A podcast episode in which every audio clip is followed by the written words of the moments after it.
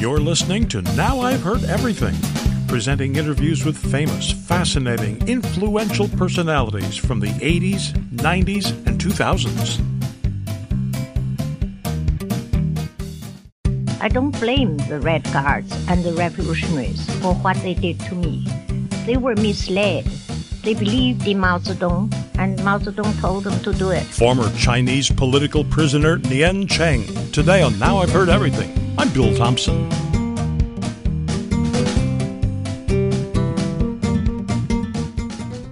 Nien Cheng was born in 1915 into a well to do Chinese family.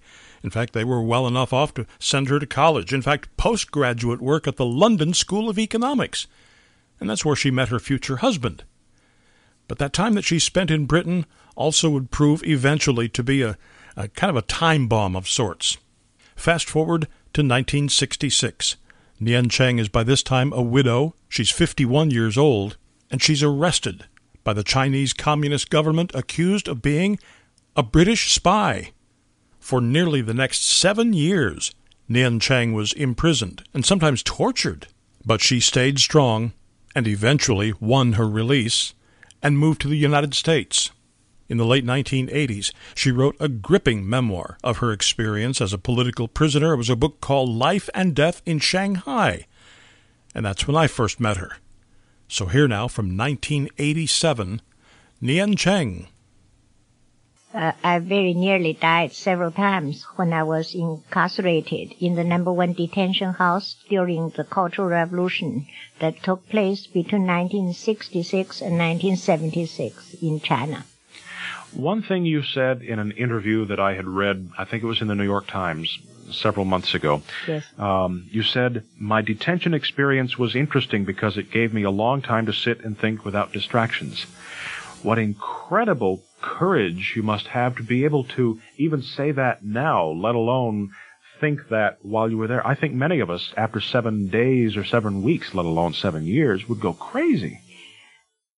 I was incarcerated in total isolation, in solitary confinement for six and a half years. It did give me a lot of time to think. I reviewed my whole life and I discovered certain things about myself, about my life that hitherto I did not realize. I think it was, uh, it did me a lot of good. In fact, looking back on my confinement, it did me no harm at all. It made me a much better person. I'm kinder. I'm more sympathetic to people who are in need of help. Uh, I used to think, uh, this may sound terrible to you, but I did used to think that way, that people who failed in life were because they didn't try hard enough. This was the kind of universal reaction uh, from people who have made it. But now I realize it's terribly naive to think that way. There inevitably in any society some people who couldn't make it. And it's up to those who could make it to help. Otherwise, we create the breeding ground for communism. There are so many hundreds, thousands, maybe millions of people who, if they were put in the same circumstances as you, and if they somehow managed to survive as you did, would come out bitter, would come out uh, angry, would come out uh, unrelentingly uh, fanatical, and yet you are calm, you are forgiving, you are not bitter in any way. Why are you different from so many other people? Well, I, I think uh, there is no absolute good person or bad person. We are very much influenced by the environment we live in and the way we're brought up and educated.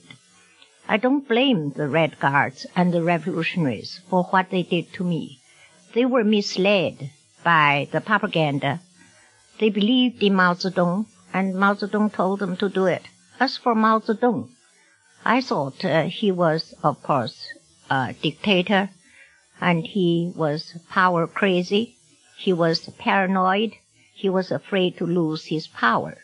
So he went to great extremes. He was suspicious as well of people like myself who had had Western education. He exaggerated our importance and our threat to his uh, power. Uh, but I understand it. Uh, I forgive.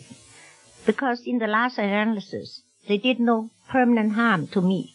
But there is one thing I still feel a little bit bitter about, that is the death of my daughter. She was a member of the Communist League, Youth League. She was a full supporter of the Communist Party, not like myself who went along with it, but really didn't believe in it. She was, she grew up under the communist regime. She came back to China when she was six year, six years old. And uh, she was ruthless, ruthlessly beaten up and she died as a result of beating simply because she had refused to say that her mother was a spy. She refused to lie and she was beaten to death. I cannot reconcile myself to that. Gee, that'd be hard for any person to face. Some people have called your book the most powerful account yet of the Cultural Revolution. And I wondered to myself, how many times did you start to write it and then change your mind and say, no, I, I can't put this on paper? I, didn't, uh, once I resolved that I was going to write it, uh, I went, I went straight ahead. But there were times when recalling and uh, writing down uh, the terrible tragedy of my daughter's death that I was uh, thrown into a state of great depression. Then I had to put the manuscript away and do something else or even take a trip away from it. But I always came back because I'm that sort of person. If I knitted, uh, started to knit a sweater, I always make sure I finished it. After this short break, the life changing thing Nien Cheng learned about herself while in prison.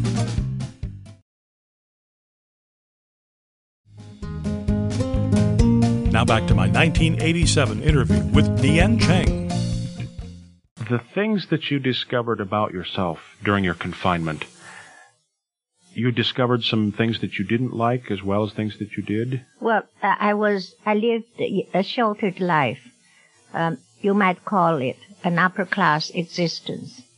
I thought it was my right to live better than other people. That's wrong. I really, uh, now material things don't matter to me. I used to make sure my clothes and jewelry, everything matched and this and that, all that kind of thing.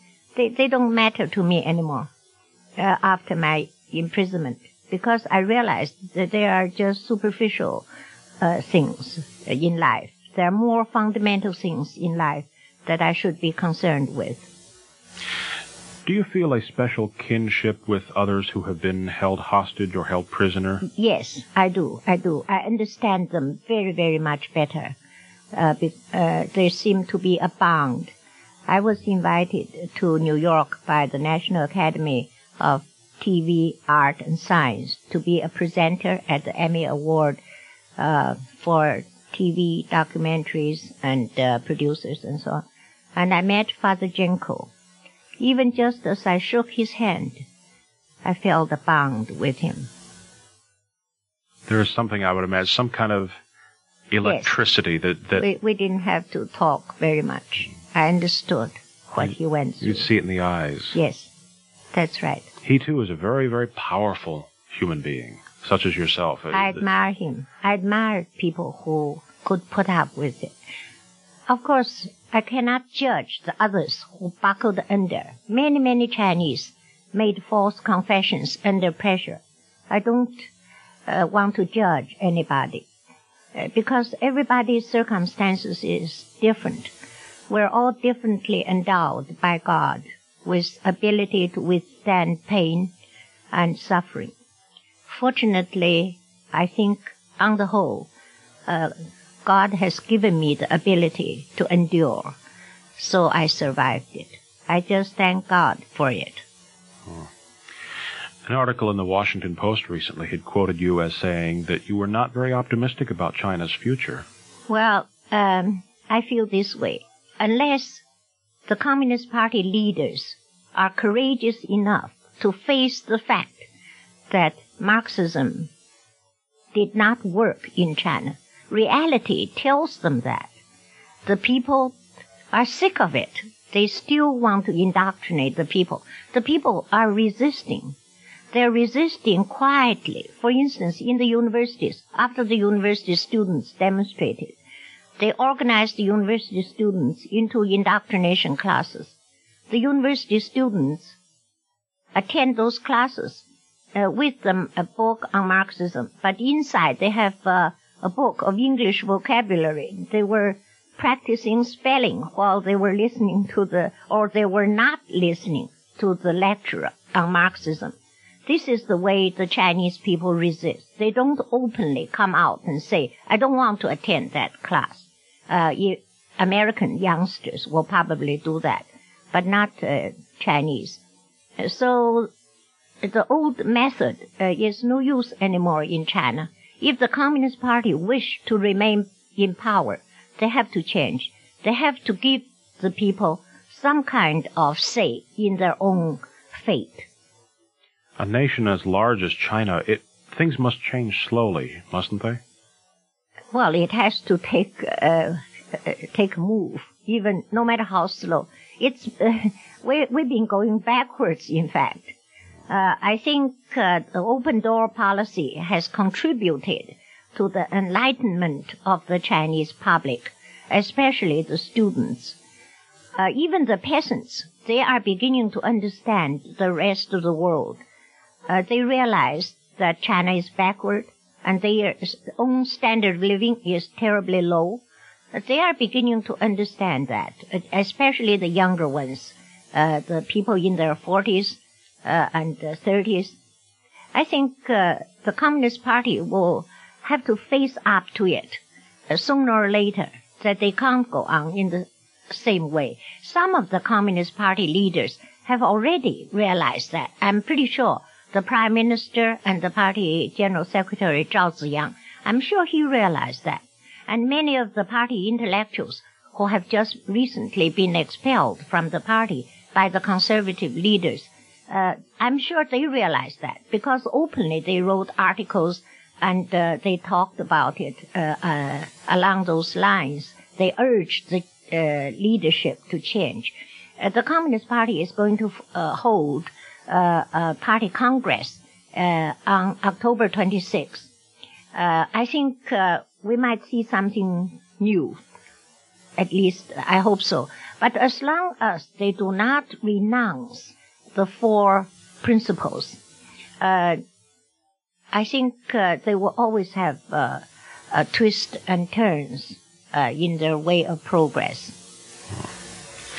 You've said uh, in in other interviews that you feel very at home in America. Yes, I'm afraid I do. I, I think I'm uh, I'm a very open person. When I lived in communist China, of course, I had to put myself under re- restraint. Here, I feel greatly liberated. It isn't that I want to go to the street corner and make a speech. That's not yet. It's just to be able to think of problems from different angles and read the enormous amount of books and newspaper articles and magazines give me such great pleasure. I really feel as if I have acquired a pair of wings and I can fly all over. Is there sometimes too much? Mm, no, so far I've been able to cope. I think people give me consideration because of my age. And you are now looking to become a U.S. citizen? Yes. Next year, I'm entitled to apply to become a U.S. citizen. And I hope uh, to study the Constitution and uh, learn uh, to pass the test. I have to go through a test. And once I have become a U.S. citizen, naturally, my primary consideration is how to be a loyal, good citizen to contribute a little bit uh, and to repay the kindness America has given me. Nien Chang died in 2009. She was 94. And you can find easy Amazon links to Nien Chang's books at our website, heardeverything.com. And while you're there, listen to my interview with another Chinese dissident who was at Tiananmen Square, Shen Tong. We started to question if so-called universal truth, communism is only a way for China or not. And our answer is quite clear Now it's not. And of course, we post new episodes here every Monday, Wednesday, and Friday. And you can find Now I've Heard Everything on all major podcast platforms. And thanks for listening. Next time on Now I've Heard Everything, for over a dozen years, he was one of the stars on ESPN. His interviews were fabulous. My 1993 interview with Roy Firestone. And after a while, I forgot who I was talking to, like the 35th President of the United States. It felt like I was talking to my dad about baseball. You know, Mookie Wilson and Dykstra, you can't platoon those two. Uh, you got to have them take their swings. That's next time on Now I've Heard Everything. I'm Bill Thompson.